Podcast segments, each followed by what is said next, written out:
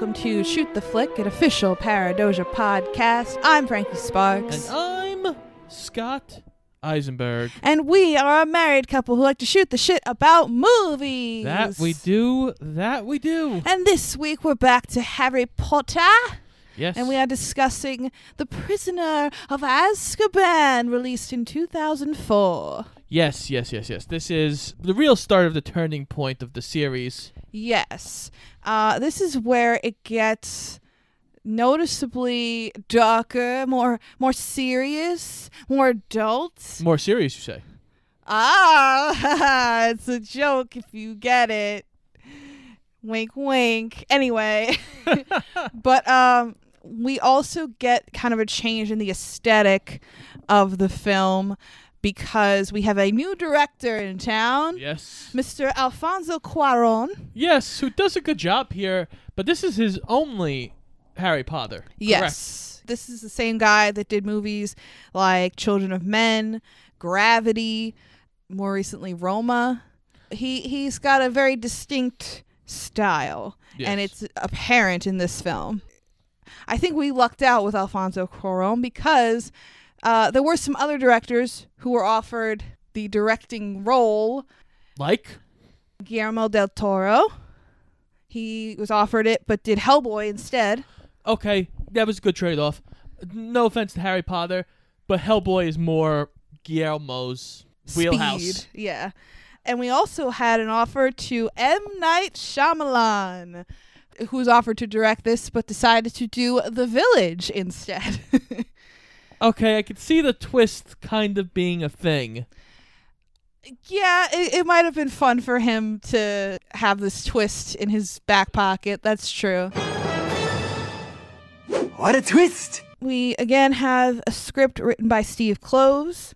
But uh, apparently, I feel like most people probably agree with me that this is one of the best Harry Potter movies. It's got a 90% critics rating on Rotten Tomatoes, and it was nominated for two Oscars one for visual effects, lost that one to Spider Man 2, rightfully so, I would say Yeah. and one for score for John Williams, and he he lost to Finding Neverland. But uh, an interesting fact regarding John Williams' score in this: this was the final Harry Potter movie to feature a John Williams score. He would still be credited throughout the rest of the franchise for the main theme, which is like super iconic. Obviously, we use it at every intro so far for this series. But from this point on, the score is done by some other composer, and the main theme is just adapted by that other person. yeah, John Williams really starting in the 2000s started cutting back the amount of work he was doing. Right. And, you know, the problem with that is he was a part of a lot of big franchises that probably would have done well to have his input in the score. But what are you going to do? Yeah, man, the guy's had an illustrious career from everything from Jaws and Star Wars. So, Scotty, Yes. overall, what, what are your quick thoughts on Prisoner of Azkaban before we get into the nitty and the gritty? So my initial thoughts are it's a good down to earth movie that's kind of fun. Like I feel like this is not as whimsical as the first two. Maybe because we've now lived in the world for two movies. Yes, that's something I wanted to mention too. It definitely is more for lack of a better term, it is more down to earth. It's kind of weird to say it like that because it's a movie about witches and wizards and shit, but it doesn't do as much world building as the first two movies and it's definitely not as whimsical. It's more like, okay, now this world is established. We're fucking in it now. Let's crack open this nut and see what's inside, you know? Exactly. So it was very interesting. This actually, I feel like, really benefited from adding two very powerhouse actors to this series. One of them is Gary Oldman, guys. Gary Oldman's in this movie, and he is like the main reason why I love the movie. He's so good in this, and watching it again for admittedly like the fifty fucking thousandth time, I just ooh, he's so good in it, and he's not even in it for that long. But he leaves a mark. That was the thing that kind of surprised me watching it. I hadn't seen it in a while, but I just it threw me off how quick he's in the movie, and then he's just gone. Like it's not a really long part, but he makes such a lasting impact. Well, yeah, that's the thing about Gary Oldman. The man doesn't have to be on screen a whole lot, but every time he's on screen, you're glued to him. Everything from Leon the Professional to Batman Begins to this, like, he is, for all intents and purposes, mesmerizing. Well, that's funny you mentioned Batman Begins because that actually was the year following this movie, and it's kind of a similar thing to his role as Sirius Black in this, where like he's not really in it that much. He's not a main character really, but he still brings such charm to the role that like you just love it.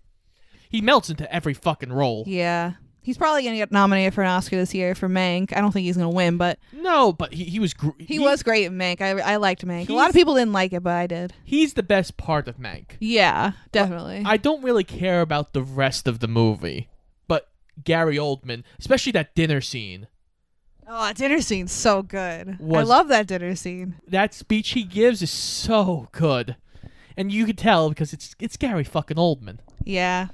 So Uh, now that we've sucked off fucking Gary Oldman for 10 minutes, let's get into the nitty gritty. Let's do it. we start off this movie like we do every other Harry Potter movie with Harry at the Dursley residence. Why? Why do you keep going back? Just rent a. He's a child. He's 13. He doesn't have a choice. he's rich. That doesn't mean anything. Go live with the Weasleys. Pay rent.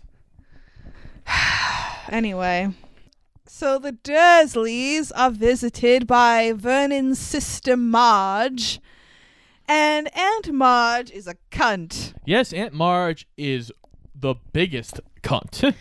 She's just an awful human, and she's talking shit about Harry and Harry's parents, and Harry is progressively getting more and more upset to the point where he kind of loses control of his abilities and he proceeds to blow up Aunt Marge to the size of a Macy's Thanksgiving Day balloon. Objection. Objection, Your Honor. What? There is no proof. We're not that- in a court of law, Scott. There is no proof that Harry did anything to Marge. Scott, There is no proof. there doesn't need to There be was- proof. They're magical. There was no wave of a wand, no Scott, of an incantation. no, Harry no. Potter is innocent Scott, until this proven is, guilty This is magic. court of law. This is magic, bitch. We don't need proof. this is How else would a human being explode with helium and float away into the it- distance? She could have been cursed prior to Harry By Potter. who? She, she's a horrible human being. It doesn't matter by who. Harry. Potter and the Law and Order. Harry Potter should really get you on retainer. Harry proceeds to run off to his room as Marge is floating away. So he just goes upstairs, packs a bag, and fucks off and leaves the house. Well, as Vernon is like screaming to the sky, no, Marge! Wilma! So Harry fucks off into the night, and as he's storming off through the streets, he hears a voice off in the bushes, and he looks off and he thinks he sees a black shaggy dog and he gets all frightened and falls over his suitcase and falls into the street. And when he does that, a magical double decker bus called the Night Bus appears out of thin air and stops in front of Harry. And a little fucking snot nosed asshole pops out of the bus and he's like, Why are you on the floor? Come on, come on night bus. But what's interesting about the night bus sequence, Harry gets on the bus and he asks the guy to take him to the leaky cauldron. But what's weird about it is that in the book, there's a sort of attendant guy, the snot nosed guy, and then there's the driver who's like an old man named Ed. And that's it. And in the movie, for some reason, they thought it would be beneficial to include not only the snot nosed attendant guy and the old man driver named Ed, but also a floating disembodied Rastafarian head. Just, you know, expositing funny Rastafarian type humor with a Jamaican accent. Take her away, Ian. Yeah, take it away, Ernie. It's going to be a bumpy ride. I don't know why. Why not? Good point. Anyway. so while they're on this bus, someone's looking at the Wizard newspaper, and Harry sees this article talking about an escaped prisoner from Azkaban named Sirius Black.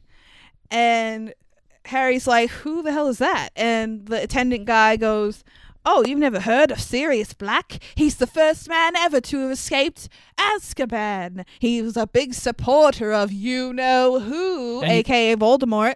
So, you know, we, we got a nice bout of exposition there for you. For whatever reason, they didn't include this in the movie, but in the book, they actually introduce Sirius in a different way. They introduce him on the Muggle TV news as an escaped prisoner. Okay, so the Muggles are also looking for him. Right. So when Harry gets to the leaky cauldron, Cornelius Fudge, the Minister of Magic, is there, and he's being very cryptic with Harry. He says, Oh, don't worry about your Aunt Marge. We put her right. Everything's fine. And Harry's like, Wait, I'm not expelled. I blew up my aunt. and he's like, Oh, Harry, if we expelled every student who blew up their aunt. They have this weird Igor character randomly like grabbing Harry and kind of like throwing him around and making jokes. There's some weirdness. The Rastafarian head. There's there are some weird choices in this movie. Yeah. But I, I think it just makes the movie more unique and distinct. Yeah. Oh, it's definitely unique. Fudge is generally very suspicious in this conversation.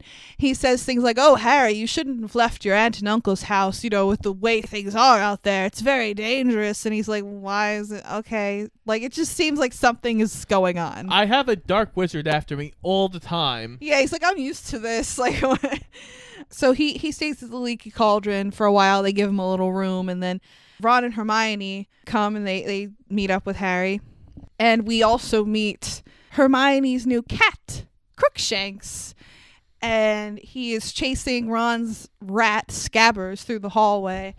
And we also get the rest of the Weasleys here. All the gingers are here. All, all the gingers are here, and Mr. Weasley actually pulls Harry aside, and he's like, "The Ministry doesn't want me to tell you this, but I feel like you need to know that Sirius Black is after you, because he was a big supporter of you know who, and when." You defeated him and sent him into hiding when you were a baby. He was very angry and he might think killing you would help bring Voldemort back. So you need to promise me, Harry, that you will be careful this year, and you must also promise me that you will not go after Sirius Black. And Harry is like, Why would I go after someone who wants to kill me? because you do it every movie, Harry. I, I every mean, movie. I mean, correct. well, I did want to mention though about Crookshanks the cat. yes. he, he seems like a very innocuous character in this installment and in the movie he is but in the book he's a little more important which i was kind of bummed that crookshanks is not more of a prominent character in the movie Well, dear, it's hard to get stuff out of a cat actor. true but you could have had it be cg I mean, Harry Potter is not opposed to using CG. That is true, but CG usually is for mythical beasts that we can't have be there for real. Like you can't have pixies really be there because pixies, Pixies aren't real. What? Pixies aren't real? Our Hogwarts trio, Ron, Harry, Hermione, they all get on the Hogwarts Express off to school to expand their minds. They get into a little train car, and there seems to be a shabby looking homeless man sleeping in the train car. But on his bag reads Professor R.J. Lupin. Remus Lupin is played by David Thewlis. He is a decently well known British actor. He was the villain in the first Wonder Woman movie. He played the earthworm in James and the Giant Peach, which I thought was funny. And more importantly, I think his most groundbreaking role, uh, the Shame Wizard from Big Mouth. That is right. He is the shame wizard. Shame wizard? The Shame Wizard!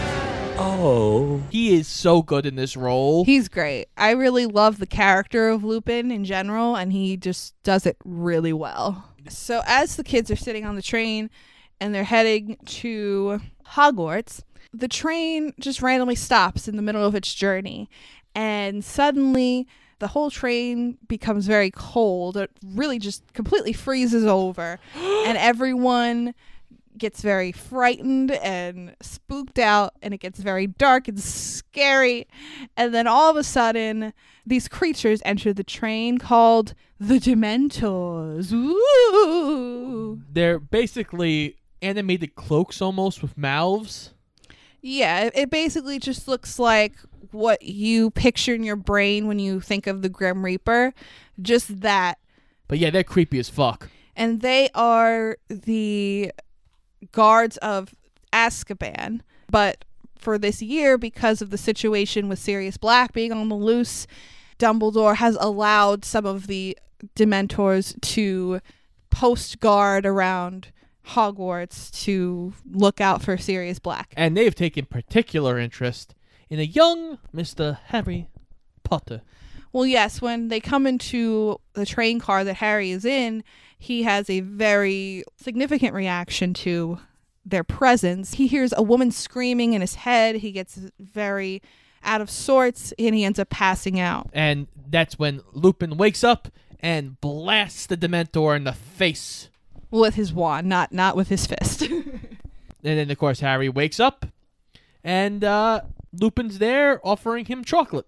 I, I love that part because the, the Dementors thing really is just that they like suck all of the happiness out of the room anywhere they go. And they just, you know, make you feel like, as Ron says, like you'll never be cheerful again. I just I love that the the trick to combating that is eating chocolate because eating chocolate releases endorphins and I just thought that was like clever. And then, of course, Harry goes, Did you guys hear that woman scream? And of course, Hermione goes, There wasn't a woman screaming. And then she's like, "Oh no, he's hearing voices again." Jesus Christ, there must be a snake on the train. There's just snakes on the train. snake on a train. I'm tired of these motherfucking snakes on this motherfucking train. Okay, so now they're off to Hogwarts. They finally get there. Life is good. And we get introduced to our new Dumbledore, Michael Gambon. He plays Dumbledore in the rest of the movies in the Harry Potter franchise. And I'm not mad at Michael Gambon. He does a fine job, but I gotta say, I miss Richard Harris very much. Now, I know before I, I guess they went to Michael Gambon, there was discussion about trying to bring in Ian McKellen. yes, Ian McKellen, who famously played Gandalf in the Lord of the Rings series, was offered the role, but he turned it down. Probably because he's like, hey, I already play this old, wise, bearded man in this other huge franchise. I don't know if it's a good idea for me to do another one. Your biggest criticism of Gambon is he just kind of plays like a generic old wise man. It seems to he he's he's lost a little bit of Dumbledore's whimsy that he, Richard Harris had the first two movies. Yes, his, his more subtle whimsy, I would say, is is lost with Gambon, and it doesn't help that he has gone on record saying that he never read the books and he just kind of went based on the script, which again isn't the most horrible thing in the world, and he didn't do a bad job by any stretch. It's just there's something missing, you know. There's a little je ne sais quoi that is adrift. I feel like Ian McKellen though would have had that. The way he does Gandalf the Grey is so fun and so like lively. Yeah, but I I do get why he didn't want to do it though. Well, yeah, of course. You go from being the wise wizard of Lord of the Rings to the wise wizard of Harry Potter. Yeah, it's like jumping feet first into typecasting at that point, you know? But Dumbledore mentions that Remus Lupin is going to be our new Defense Against the Dark Arts teacher, which means he will not be lasting past this movie. we also have Hagrid joining the staff as the new Care of Magical Creatures professor. Yay! The first class that we go to is Professor Trelawney's divination class. Professor Trelawney is played by Emma Thompson, who we love, even though she's just acting like generic kooky lady. Uh, oh my god. Ugh. Fun fact Tilda Swinton was also offered this role but declined. It's Oh. kind of the same vibe, you know, just like lanky, wacky, older lady. Essentially, divination is just being able to see the future. Very hippy dippy kind of stuff. And hippity dippity. In this scene, we get the first instance of Hermione just sort of popping up out of nowhere several times throughout the movie. Let's say like Ron and Harry are just talking, chatting it up, and then out of nowhere, Hermione just pops up next to them. Is like, "Oh, what's going on, guys?" And they're like, "Wait, have you been here the whole time?" Of course. of course. It, it becomes important later on because she mentions that she has a, a really packed class schedule this year. Some of her classes actually being at the same time. And Ron even mentions, like, how can you be at two places at once? And Hermione's like, oh, Ron, you're so silly. Ha ha ha.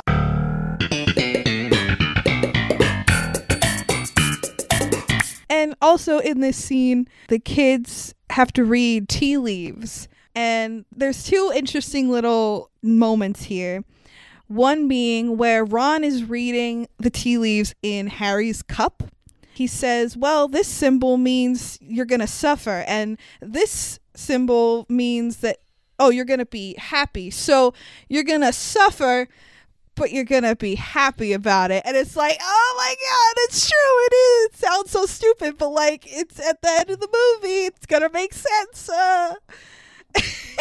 and then another interesting little tidbit we get is with Trelawney reading Harry's cup and being very frightened and throwing the cup down and saying, You've got the grim.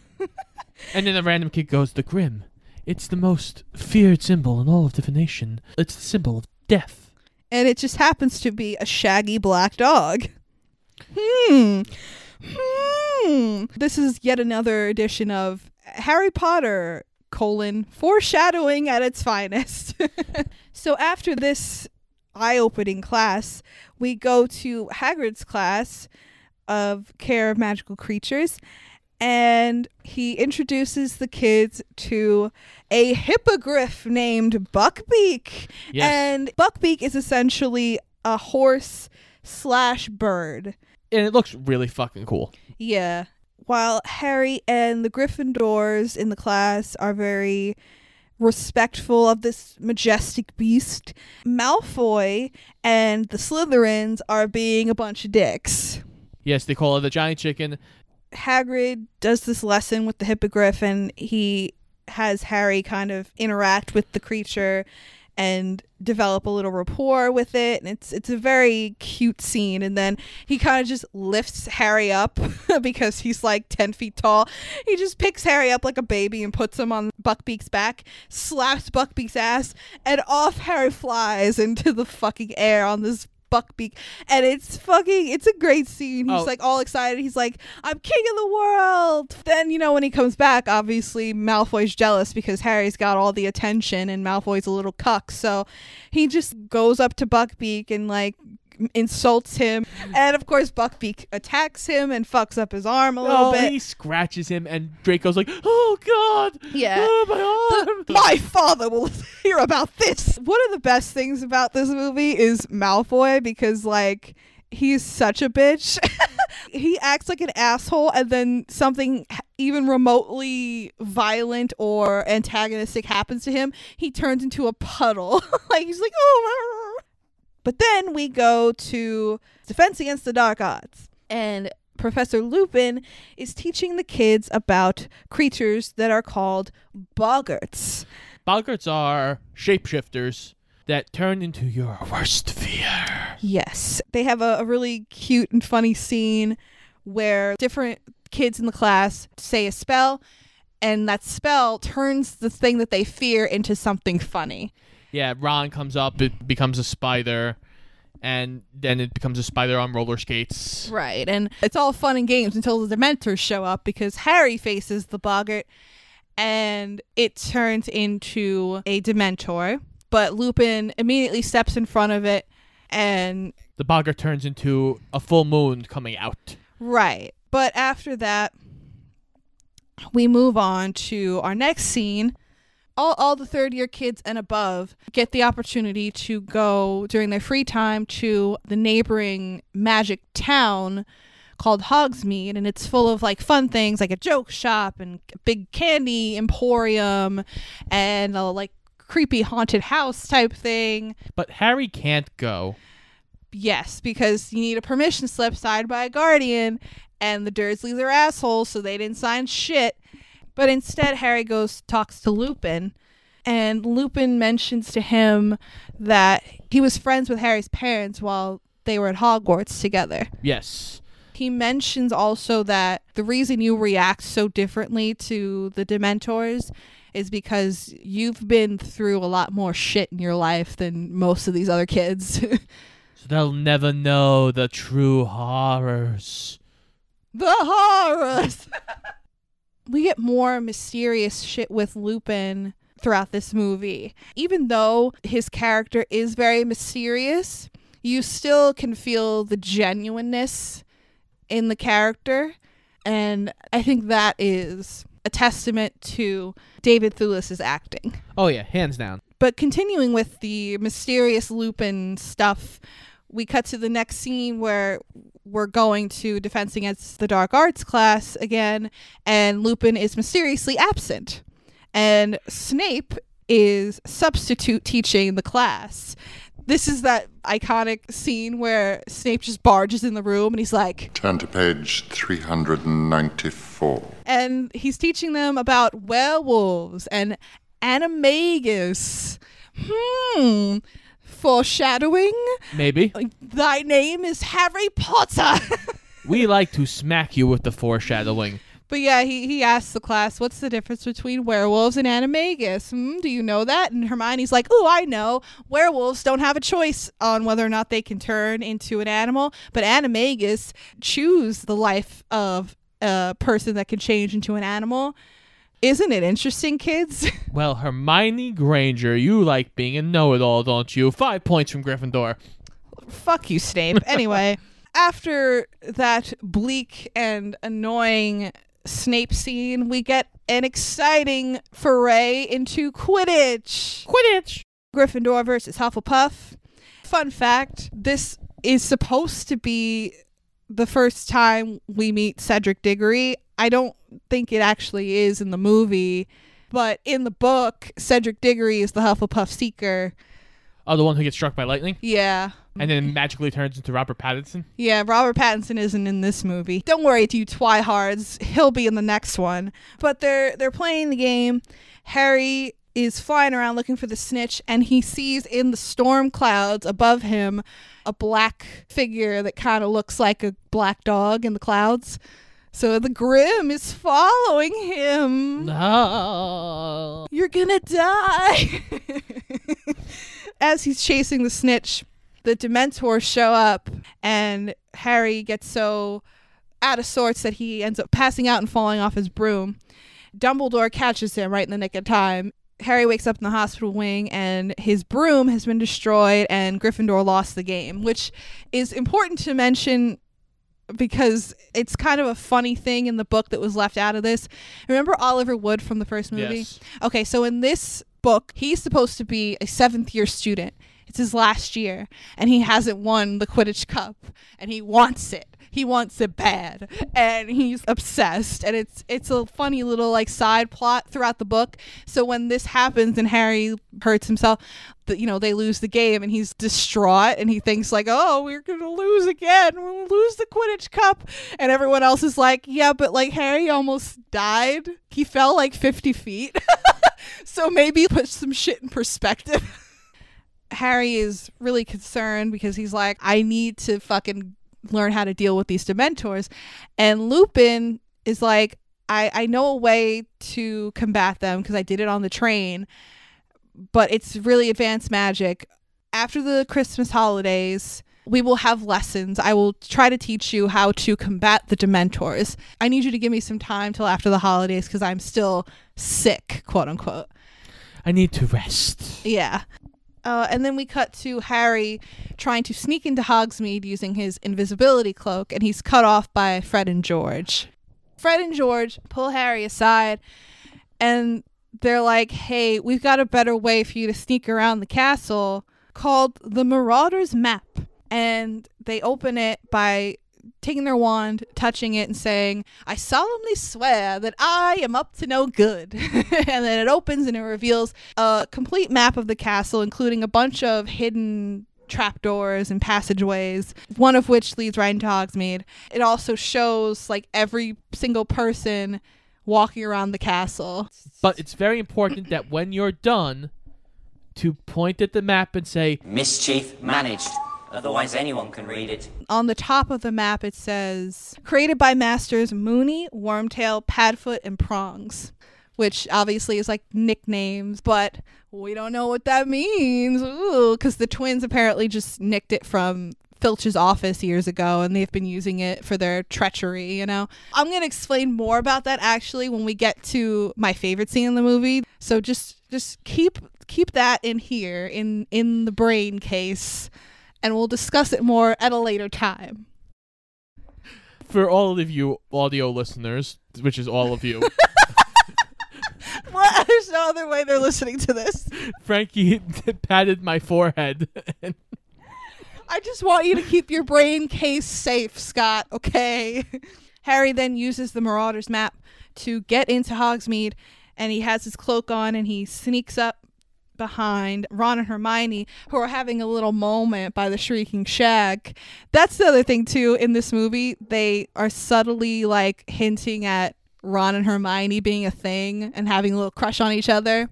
They don't really do that in the book, but they do it in the movie, which I'm fine with because I like them together, but it's just funny. The three of them pr- then proceed to have a grand old time in Hogsmeade.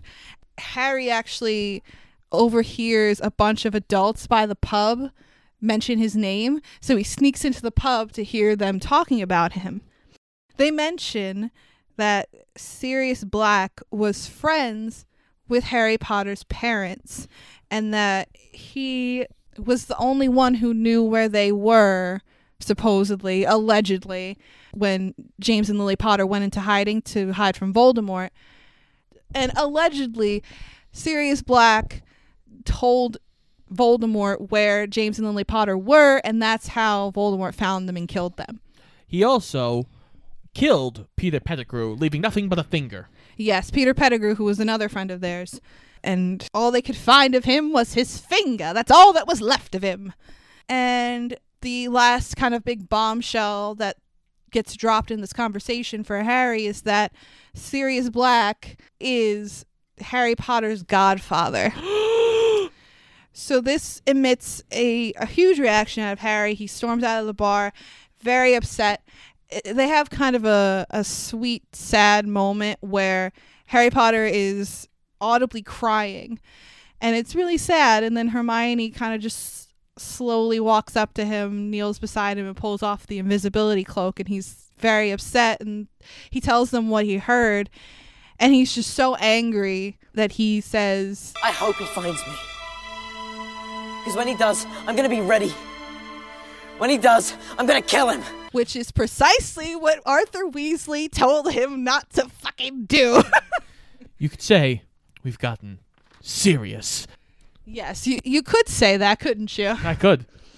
But what I, I do like about this part is like it definitely establishes that like you said before, we're definitely not focusing as much on like whimsical world building and oh look a troll. Oh look uh, a magical broom that can fly. No, like we're talking about killing people, motherfuckers. we're talking about family shit character internal shit. Like this is real. Murder. we love murdery things. That's that's some real shit right there. So we cut to uh, the first lesson with Lupin, and Lupin's telling him, "Okay, to fight this, you have to do a Patronus spell and think of happy thoughts."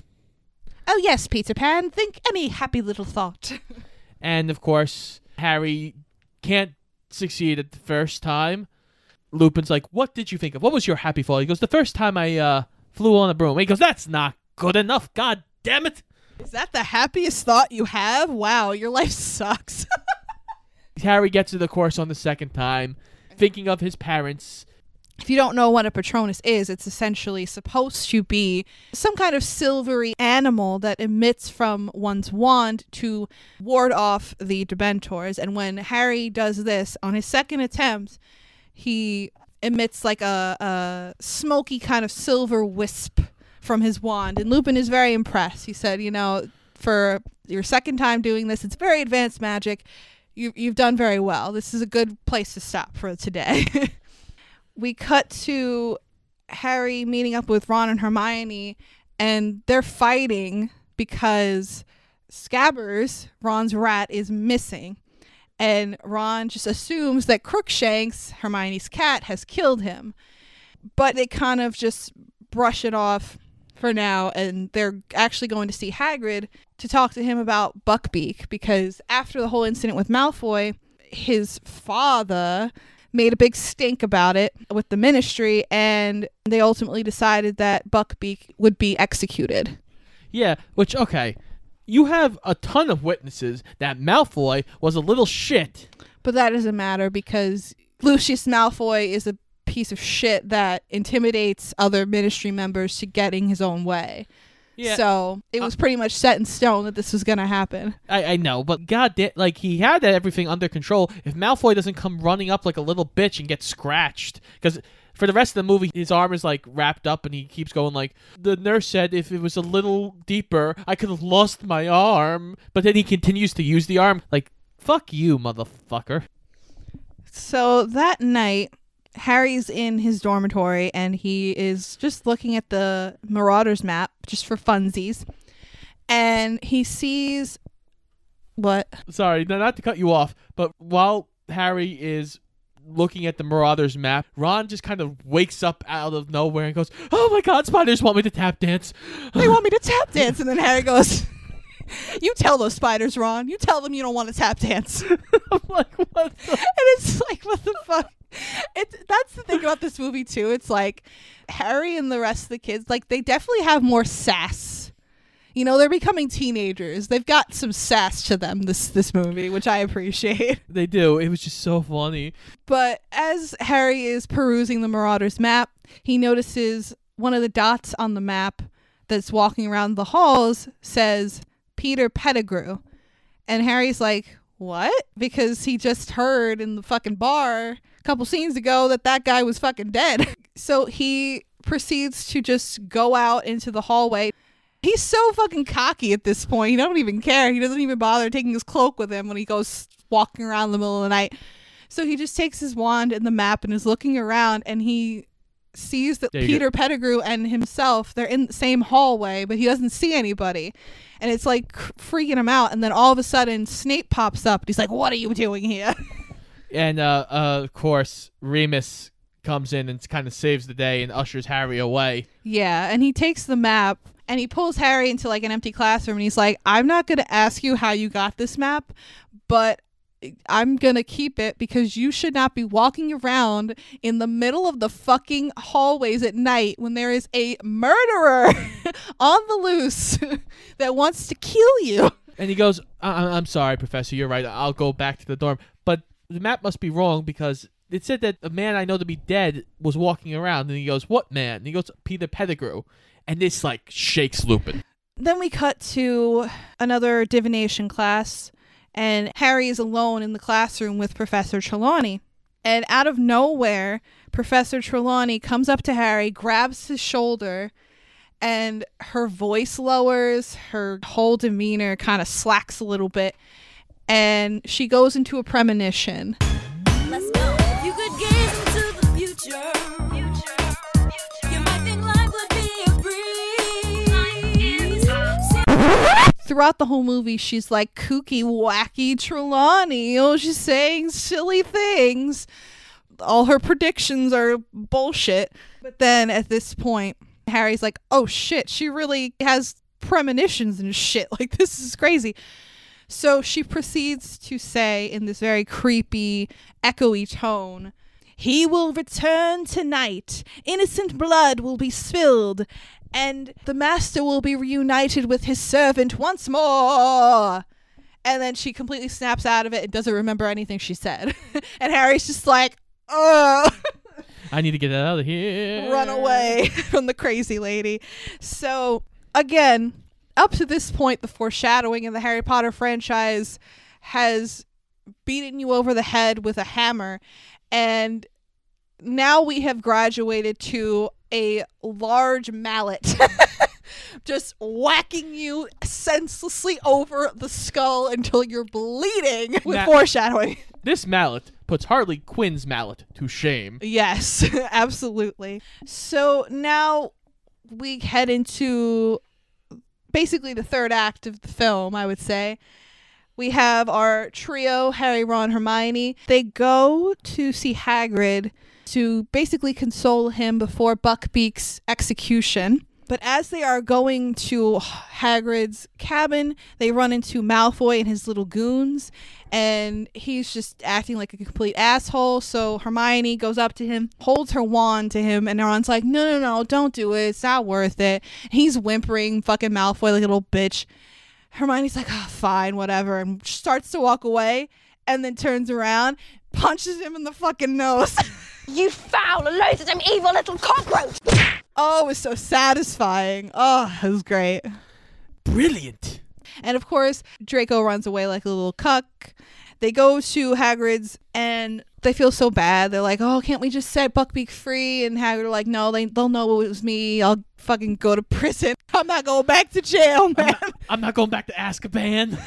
But uh, Hagrid actually takes the opportunity to return Scabbers to Ron. He had found him somewhere in his cabin. And then all of a sudden, a couple of s- small rocks get thrown through Hagrid's window. Who the hell is throwing rocks? and they look, they're like, what the fuck was that? And they look out the window and they see Cornelius Fudge, Dumbledore, and an executioner stalking down the hill. And the kids are like, ah, shit, we gotta go. And they sneak off before the adults show up to Hagrid's place. And it was around this point in the movie, I made a note of it because I thought about it and I'm like, oh, wow, we're here already? We really just breeze through this movie. This movie, its pace is even quicker than the other two. Like it just totally breezed by. Did you did you feel that or no? Yeah, no, it, it definitely did feel very well paced. There's no real slow moments, but yeah, you move decently well. As the trio is leaving, they stand on the top of the hill and they witness the executioner lift up his big ol' axe and whack it down. And they're like devastated. It's a sad, kind of somber moment. With air quotes. Yes, just let the air quotes hang over that whole moment. just as that moment has passed, Scabbers proceeds to bite Ron on the finger, jump down, and run away. And Ron chases after him, and Harry and Hermione chase after Ron, and they all are running towards the Whomping Willow. Now, we haven't brought it up, but throughout this movie, they show the Whomping Willow multiple times. Like, clearly, the Whomping Willow is important. It's just constantly there this entire movie.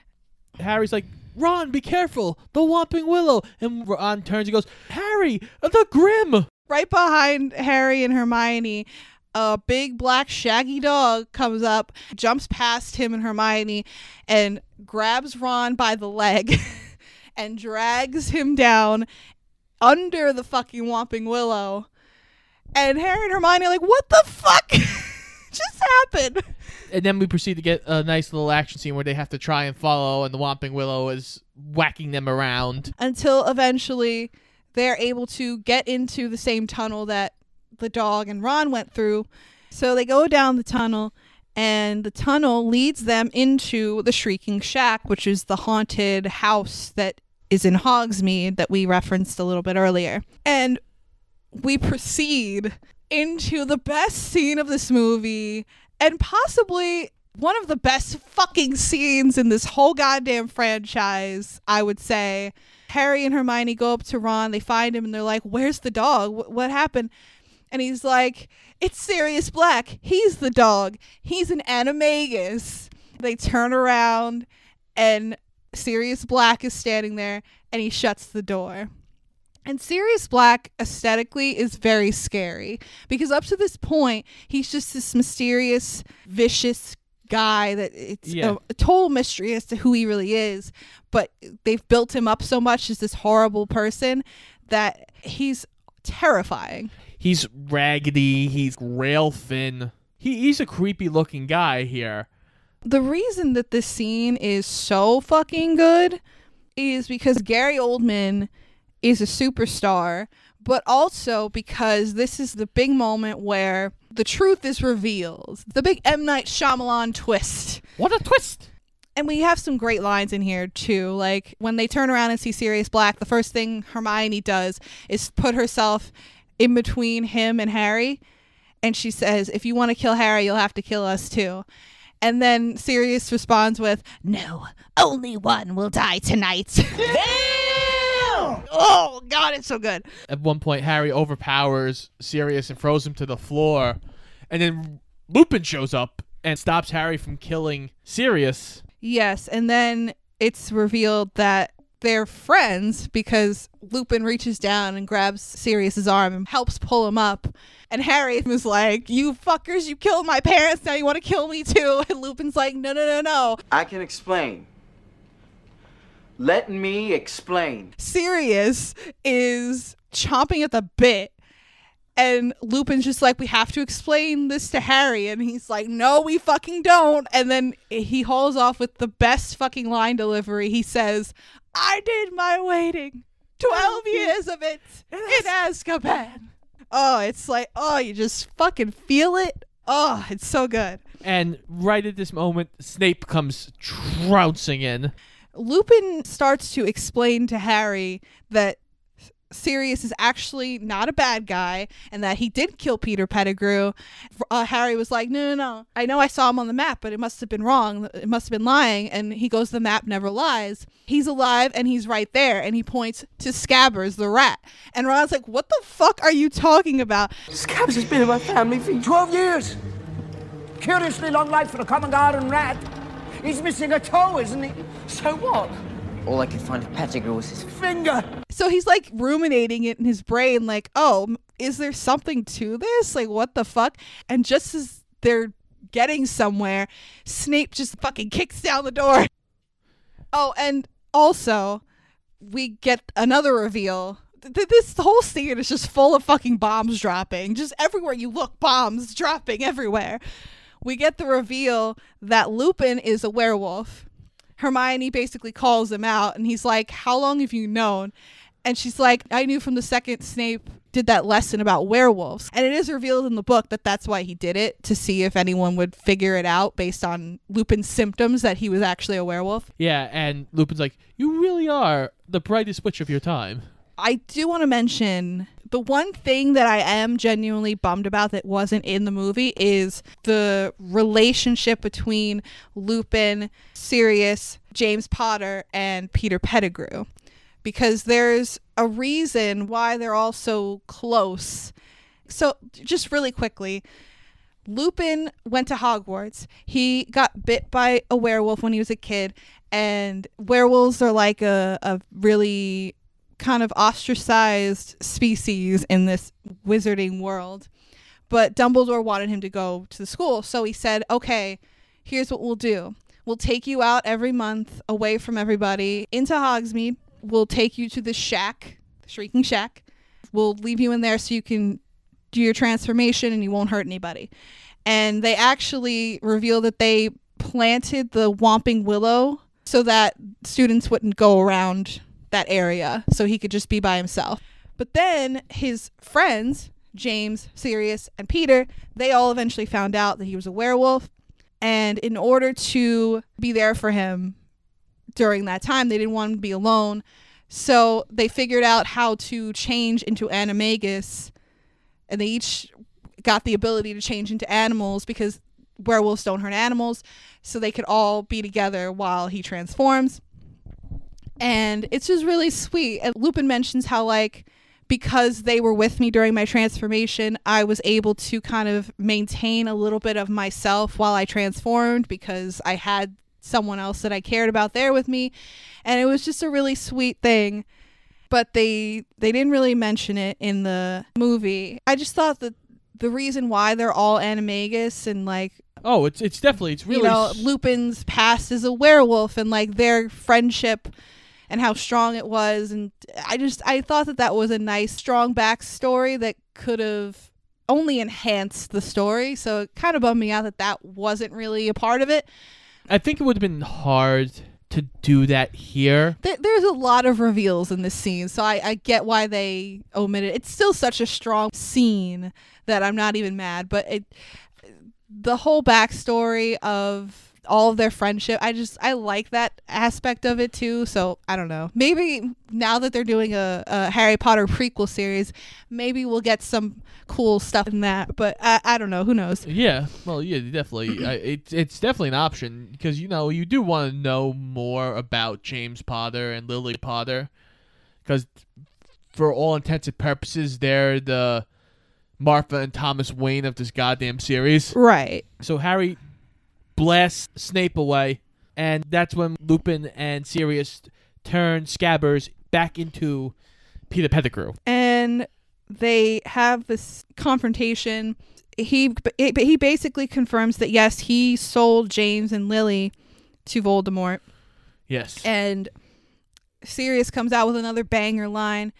Peter goes like, you know, oh Voldemort, he's so strong and scary. What would you have done, Sirius? What would you have done? And Sirius goes, I would have died. I would have died rather than betray my friends. And I was like, oh my god, I can't, I can't do it. It's so good. And then, right at the last minute, before Sirius and Lupin are going to kill Peter Pettigrew, Harry stops them and it's such a fucking ooh it like stops your breath it's such a good moment Yeah, he basically goes because Peter's begging for his life. He goes, "We won't kill him. We'll bring him to the Dementors." uh, because peter says to harry at one point he's like your father would have shown me mercy so as they're all leaving they're, they're filing out of the tunnel and they're heading back to the castle sirius is talking to harry and he offers harry the opportunity to stay with him he's like listen i'm your godfather i'm sure you love your aunts and uncles so very much but if you'd like to stay with me you can i think that'd be great and harry's like are you fucking serious yeah like let's go Let's do it. oh you didn't do the joke babe i said are you fucking serious and you, you should have been like yes i am actually Yeah. and i would also like to live with you Damn it! I missed it. but anyway we look up into the sky and we notice a full moon is out tonight And Remus turns into a werewolf. oh shit Now this is the one CGI thing that it doesn't look good. I don't think it's that bad. I mean, I I think it helps that it's dark, so it's not really as visually assaulting. But uh, yeah, Sirius is trying to stop him, and this of course leads to Pettigrew getting away, and yeah, he changes back into a rat and escapes. Sirius Black comes back as his dog self, and he starts scrapping with Lupin, and they're fighting, and there's a wolf howling in the distance. So Lupin runs off, and Harry ends up chasing Sirius. yes, and Sirius is fucked up. Yeah, he's passed out at the bottom of this hill in the woods, and the Dementors show up, and they almost perform the Dementor's kiss, which is essentially Sucking Dement- your Sal! it's very, uh, very spooky, very nefarious. Harry tries to do a Patronus, but he kind of fails at it and he ends up passing out. But before he does, he sees a bigger, grander Patronus in the distance, shaped like a stag, and it blows all the Dementors away. And he kind of sees like a shadow of a male figure behind the Patronus, and then Harry passes out. And the second he wakes up in the hospital wing, he exclaims that he saw his father in the woods. So he thinks the the person who did the Patronus and saved his his and Sirius's lives basically was his father Whoa, somehow. whoa, wait, wait, wait, wait. So this is Amazing Spider-Man 2 now? Essentially, I mean, Steve Kloves did write Amazing Spider-Man, so uh, you never know. he wakes up. Sirius has been taken away. Uh, he will be given the kiss of death. Uh, the Dementor- or worse than death, Scott, they suck out your Sal! uh, the Dementor's kiss later on that evening.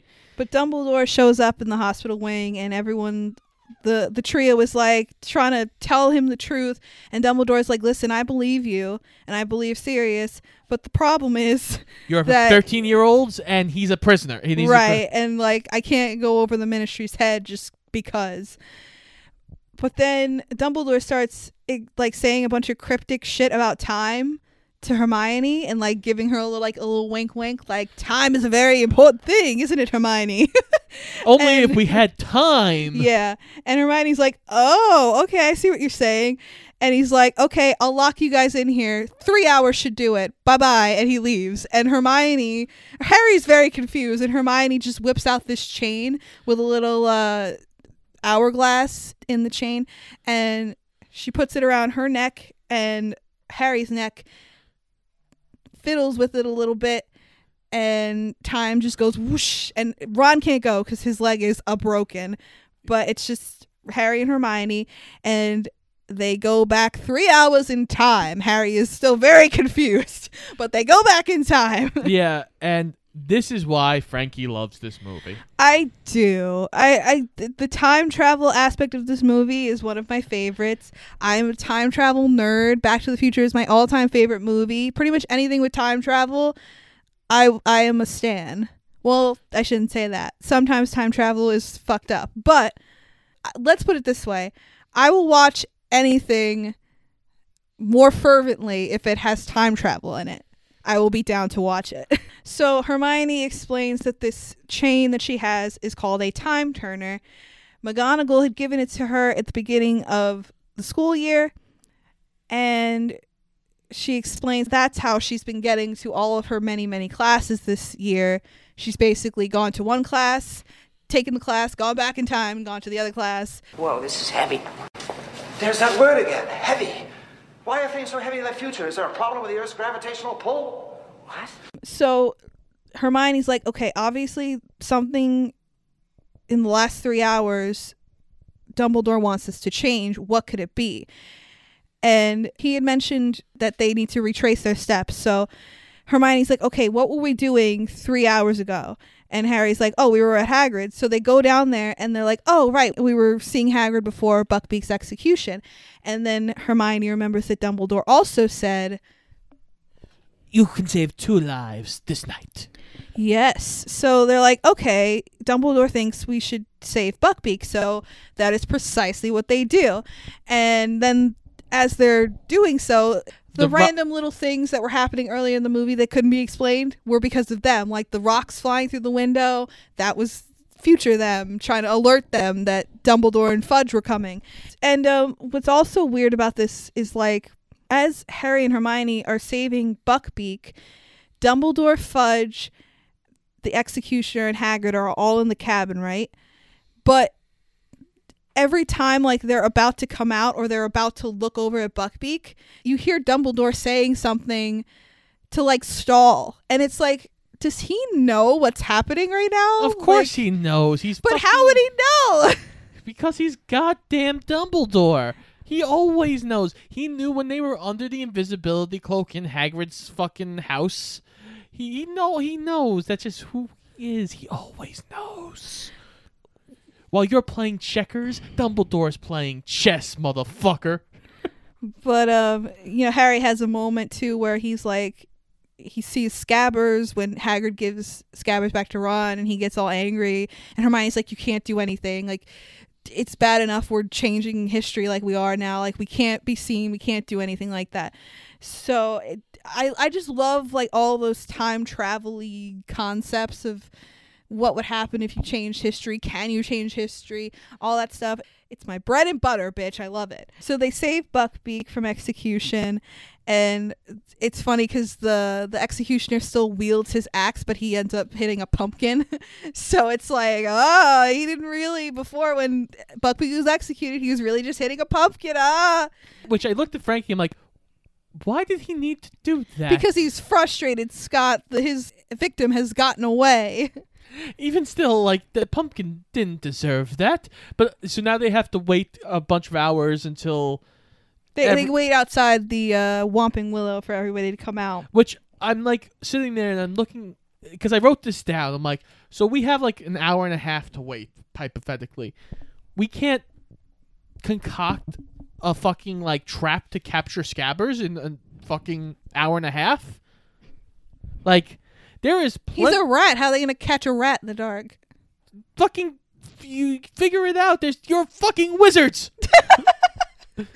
well, anyway, uh, there, there's just too much going on, Scott. Okay, but anyway, Harry and Hermione end up getting chased through the woods by Lupin, who is now turned into a werewolf. yes, because they were the wolf sounds. Yes, Hermione was actually the howling sound in the woods, and it was funny because when she did it, she's like, "I had to save your life," and then Harry's like, "Yeah, but now he's coming after us," and she's like, "Oh yeah."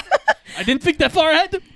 But, uh, th- this is a great sequence to show off kind of Alfonso Cuarón's style because he does a lot of handheld shots that are like very like quick paced and obviously just throughout the movie uh, the dark kind of washed out color palette but we get, we get a pretty exciting sequence where Lupin is chasing them through the woods and they are ultimately saved by Buckbeak at the nick of time, you know.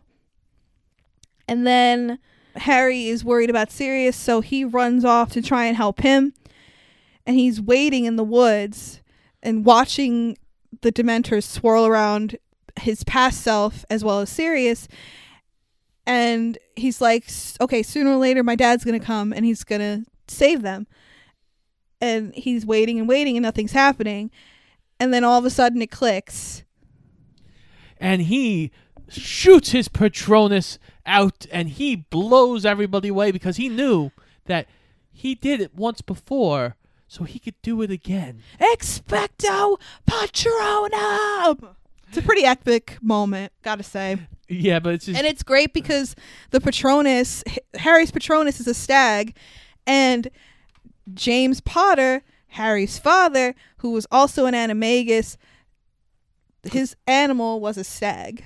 So it's like it's that's why it kind of bummed me out that they didn't mention that whole backstory because it's like oh it's like a cute extra little thing, but anyway it's ultimately a really powerful moment anyway. It's just awesome and the Patronus saves past Harry and Sirius, and then Harry and Hermione proceed with Buckbeak to fly up to where Sirius is being held, breaking him out and saving him. And they have just the sweetest goodbye before Sirius has to take off and be on the run with Buckbeak. But it's such a short scene, and it was at this moment that I realized just how little Gary Oldman is actually in this movie. However, Sirius in that short amount of time is such a fucking cool character.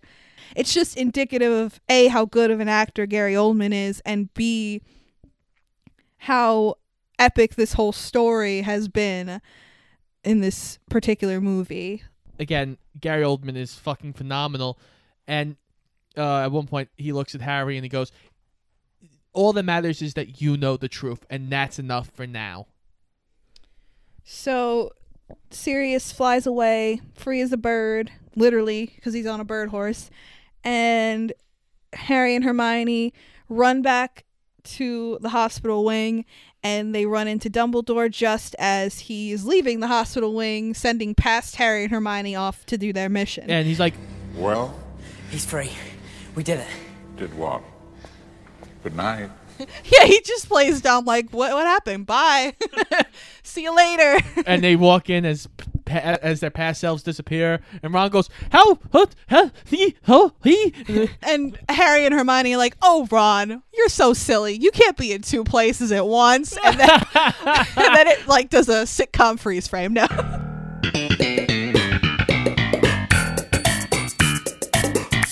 But Uh, um, that does happen later. That that's later. Uh, but we end our movie with Lupin, who has returned to his normal self, and he has decided to resign because his werewolfism has been revealed and he doesn't want to deal with all the bullshit that entails. So he's like, I'm just gonna bow out gracefully at this point.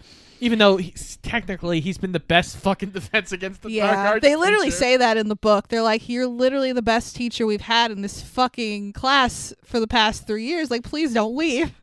But he leaves, unfortunately. But he does return the Marauders map to him because he's like, "Listen, I'm not a teacher anymore, so I'll give this back to you. But you better be good. You better not get into too much mischief." But like, uh, obviously, they're gonna get into mischief. and then the movie ends with Harry going into the Great Hall, and all the kids are so excited because Harry has gotten a package from a mysterious source, but it's revealed to be Sirius Black. Well, yeah, because it also well, it is a brand new firebolt broom, which is the fastest broom in existence at this time. Yes. but it also comes with a hippogriff feather. Ah, interesting. But uh yeah, Harry takes out the broomstick and he starts flying away and the movie ends uh, very oddly, but thankfully the movie up to this point has been so epic that the ending shot does not negate the rest of the movie. Harry is flying away, screaming joyfully, and the movie ends on a weird freeze frame, but like it's like mid I don't know how to explain it. It's like he, it's like Harry's flying, so his hair is being blown back, and Yeah. and he, it's him on the broom, and it's just like, yeah, yeah, and it freezes like Harry mid swoosh in the air. It's like, okay, It- that's awkward looking. It- it's like the joke is like when it's like a bad angle too. It just looks bad. yeah, it's not centered either, but it's also like a moment where, like, you know, in the cheesy like old TV shows where people like jump into the air in excitement and then Yes, freeze. yes, that's exactly that. this. and it's just doesn't fit almost with the rest of the tone of the movie but it's it's fine. It's fine. I don't care. This movie is awesome. Yeah, it is very good, and that is Harry Potter and the Prisoner of Azkaban. i love this movie for so many reasons. The performances are great. The story is great. The aesthetics of the movie are great. The uh, camera work alfonso cuaron kind of puts his mark on it perfectly because he has not just these kind of close up more handheld shots for more tense moments like when Harry and Hermione are getting chased in the woods or stuff like that but they also have kind of more somber and elongated shots uh, like the one where Buckbeak is getting executed and the kids are watching on the hill and it's kind of just this somber sad peaceful shot. It, it they there are a lot of really cool shots like that. And again as we've mentioned multiple times it just seems like this is a step up from the previous two films. Yes, indeed. Uh, I agree wholeheartedly with that. and Uh, if it's not a, a surprise to anyone i gave this five out of five stars uh, yeah, I gave it a four and a half out of five. oh my goodness i'm shocked okay Uh, it is. st- It's still a lot of fun. Uh, yeah, adding Gary Oldman and David Thewlis to it are great additions to it. Uh, they really help this movie be as memorable as it is. Without them, I I feel like if you casted anybody else in this movie, it wouldn't have been as good. i agree Uh, also, our three young actors have all grown. Yeah. And uh, this is definitely the best they've done so far up to this point. They I I feel like they do progressively get better as the movies go on. I feel like maybe the next one there's some awkwardness, but I think for the most part with every movie they improve. So I am definitely like feeling the series right now. I'm enjoying it. Again, I was feeling the series until people fucked up for me, but Well, we're going to give you a renewed love for the Harry Potter franchise, Scott. Hell, I might even get you to read the books after this is over.